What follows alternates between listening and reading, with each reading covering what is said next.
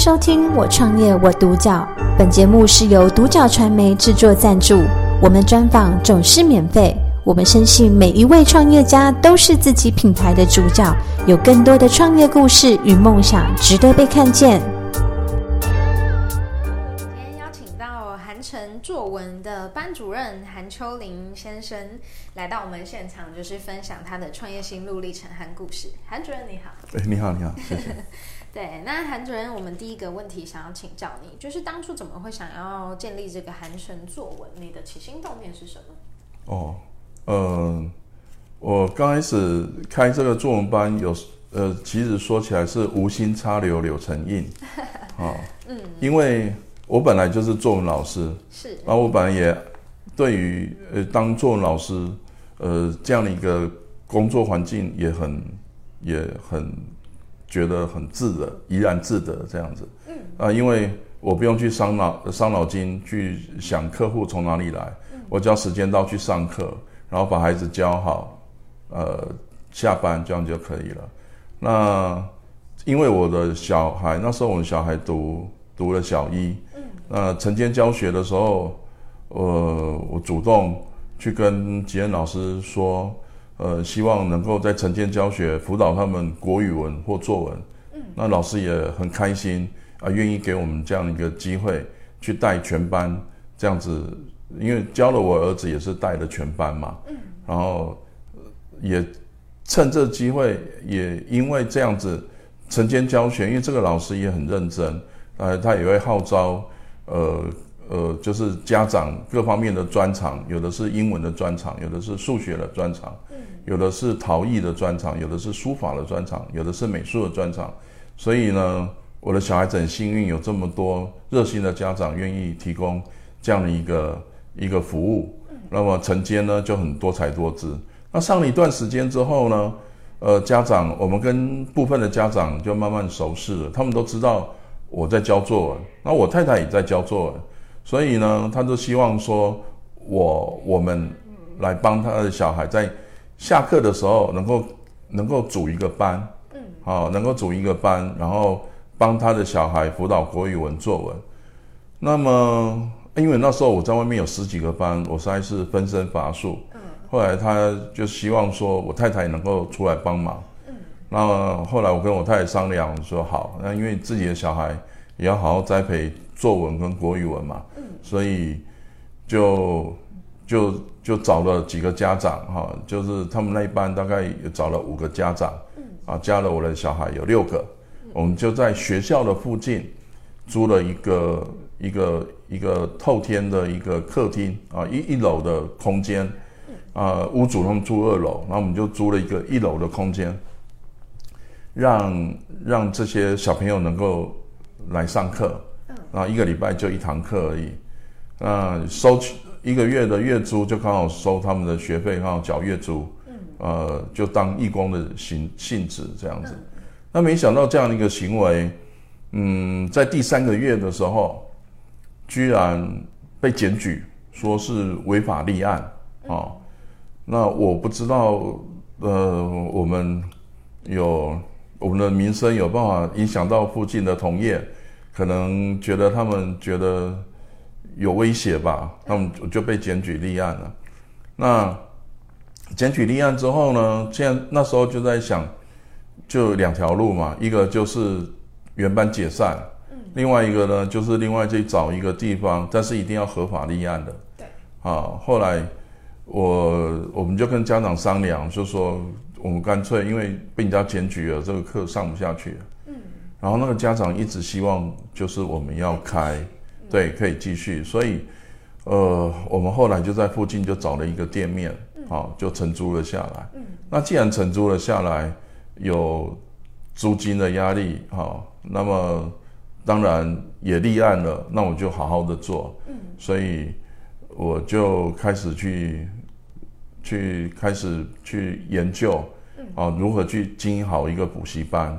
那其实，在当作文老师的过程当中，我我们自己就可以体会得到，呃，这些安亲班跟作文班，呃，本来就会有一些问题。好，那这些问题，比如说他们没有一个呃好的阅读教室，嗯，甚至也没有好的课外读物提供给小朋友，嗯，那甚至于课桌椅摇摇晃晃啊，呃，灯光呃闪闪烁烁，甚至于上课上到一半还会有蟑螂跑出来，卫生条件也不是很好。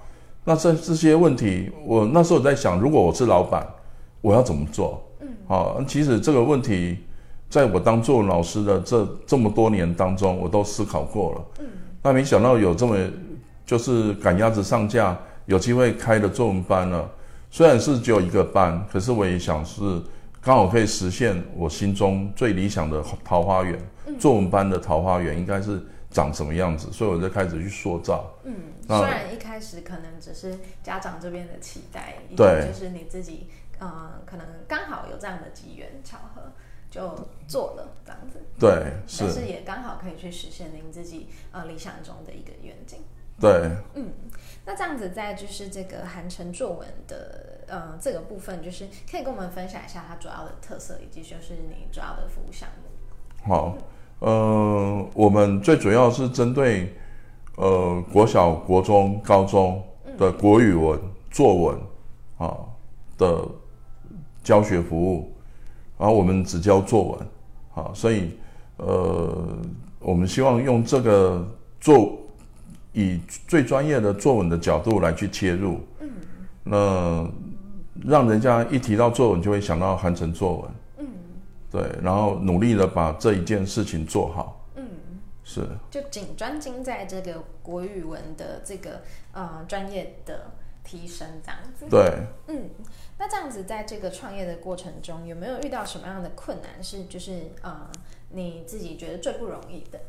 其实，在创业的过程当中，在经营做任何事情的过程当中，从当作文老师开始，嗯，一直到自己经营补习班。我们都会历经大大小小的挫折跟困难。嗯、那我我印象比较深的就是跟家长的沟通，是我觉得比较困难的地方，因为家长他的观念已经因为他的家庭背景已经塑造成，经过三四十年，已经塑造成那样子的一个想法跟观念。嗯，那大部分的家长。他心里希望孩子能够学好作文，那心里又很急，但是又得不到方法。嗯，那他送到孩，他送到把孩子送到作文班来，然后也企图影响影响老师，希望老师怎么去教他的孩子。嗯，那我常在想，你就是因为教学的过程当中出现了问题了，就是就是你这样子做。孩子得不到效果，才学不好嘛。学不好才需要送到作文班来给专业的作文老师教嘛。对。那有的家长他是希望企图引导家引导老师要怎么去教作文。嗯。那有的家长因为呃求好心切，嗯，然后就就会加诸给学生很多的压力。是。啊，所以我会常常花很多时间去跟家长做沟通。嗯。好，我最希望的就是希望说。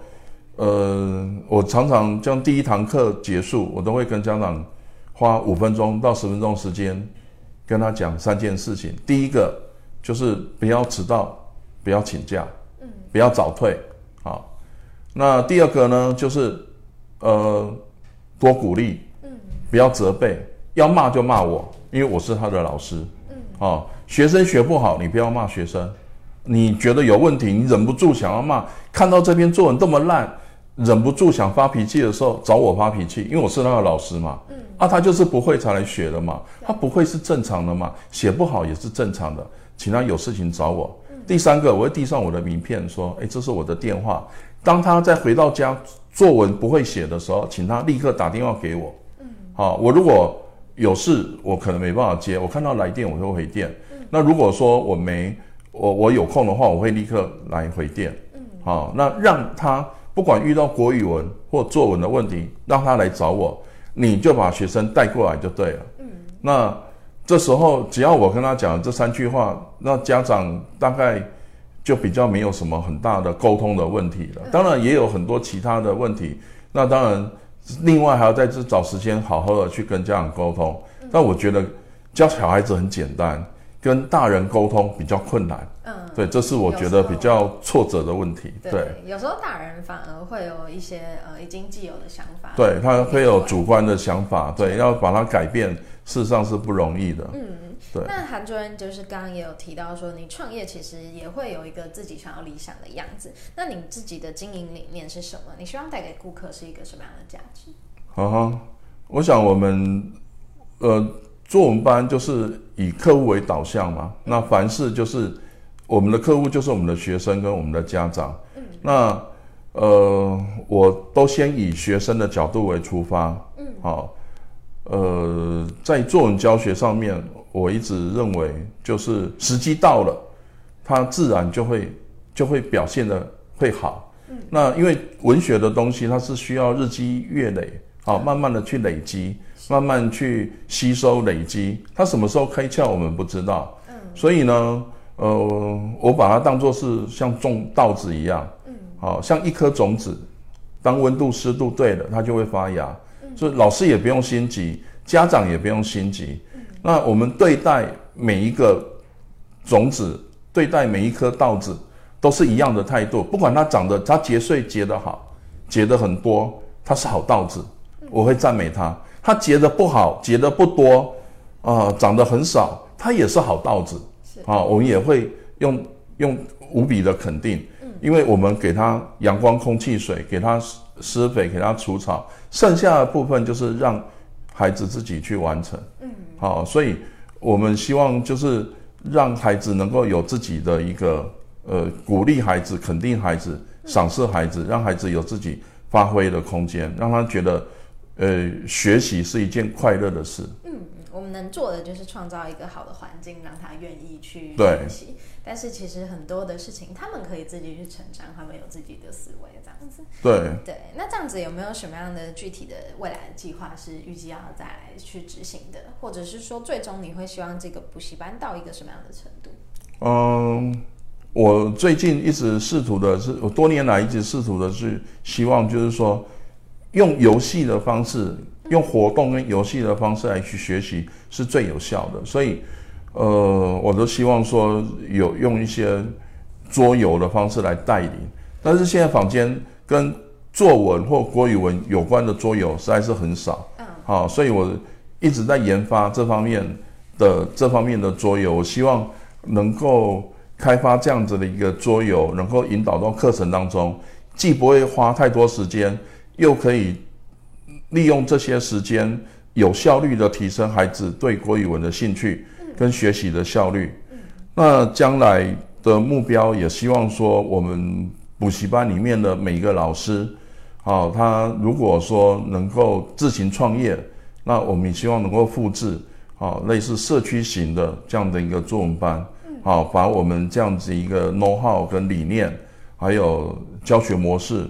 复制在他们自己的社区的附近的地方，然后呃慢慢成长茁壮。嗯韩主任真的是对于消费者以及就是对自己的伙伴都有一份用心，就是我觉得这个是很棒的一件事情，而且我也会期待就是您可以研发出很棒的就是桌游。那这样子最后一个问题想要请就是韩主任分享，因为您也有提到就是创业的部分，那您自己在这呃这个经历上也有一定的资历，那有没有什么样的建议跟分享给予就是想要创业而且可能是想要跟您走相同产业的这些朋友？是，我想如果想要创业的话，一定要先有计划。嗯，好，那呃，至于怎么去把这个计划呃更完整的呃表达出来，当然要透过可能是要上课啊，或看书啊，或受训啊。嗯，像经济部中小企业处，它就有创业圆梦方。好，那呃，透过这样的一个训练，就能够。他也会，他有很多企业顾问，呃，请来各方面的专才，好，不管是理财的、财务经营管理、文宣，啊，各方面的这方面的人才，呃，通上课，然后最后呢，他会让你，呃，去做一个真正的计划，你自己也可以检视一下，做一个模拟，这个计划就是最好的模拟。你还没砸钱下去以前，你模拟一下，你这个成功的机会大不大？嗯好，而不是说，呃，一一头热，然后钱先砸下去，然后遇到问题见招再拆招，我是觉得这样是蛮危险的。嗯，好，是应该，因为我们是要学好开车，然后才上路，而不是说一边一边上路一边学开车，这不是很危险吗？可是我看过很多创业失败的人，好，就是就是诶觉得自己有兴趣，然后就就开始花资金花钱下去，才知道说，诶他背后可能有很多。呃，林林总总的问题是没办法克服了，所以尾大不掉，然后经也没办法负担不了这种亏损，好，然后就会导致失败的命运。那其实最简单的方法，最省成本的方法就是你喜欢从事这个行业，你应该要去那个行业，从最基层开始做。好，那你在做的过程当中，你自己去揣想，如果你是老板，你有没有遇到看到什么问题？你要怎么去做改善？好，经过了。一两年或三五年的这个时间成熟了啊，你这个三五年的准备啊，一方面上班，一方面去上课啊，吸收经验。那我相信，如果你这样子再出来创业的话，成功几率会比较大。如果你想要成功的话，嗯，应该是要朝这方面走，会比较妥当一点。了解那谢谢韩主任给我们的建议。其实能够在这个市场中去磨练自己，然后多去呃换位思考，用老板的角度去学习，然后自己再去补充自己应该要去呃补的一些知识跟 know how。那相信这样子的呃方法。会让自己的成功几率会再提高。是的，是的。那也感谢韩主任，就是跟我们分享，就是关于呃韩城作文的一些创业的经营理念。谢谢。感谢收听《我创业我独角》，本节目是由独角传媒制作赞助，我们专访总是免费。你也有品牌创业故事与梦想吗？订阅追踪并联系我们，让你的创业故事与梦想也可以被看见。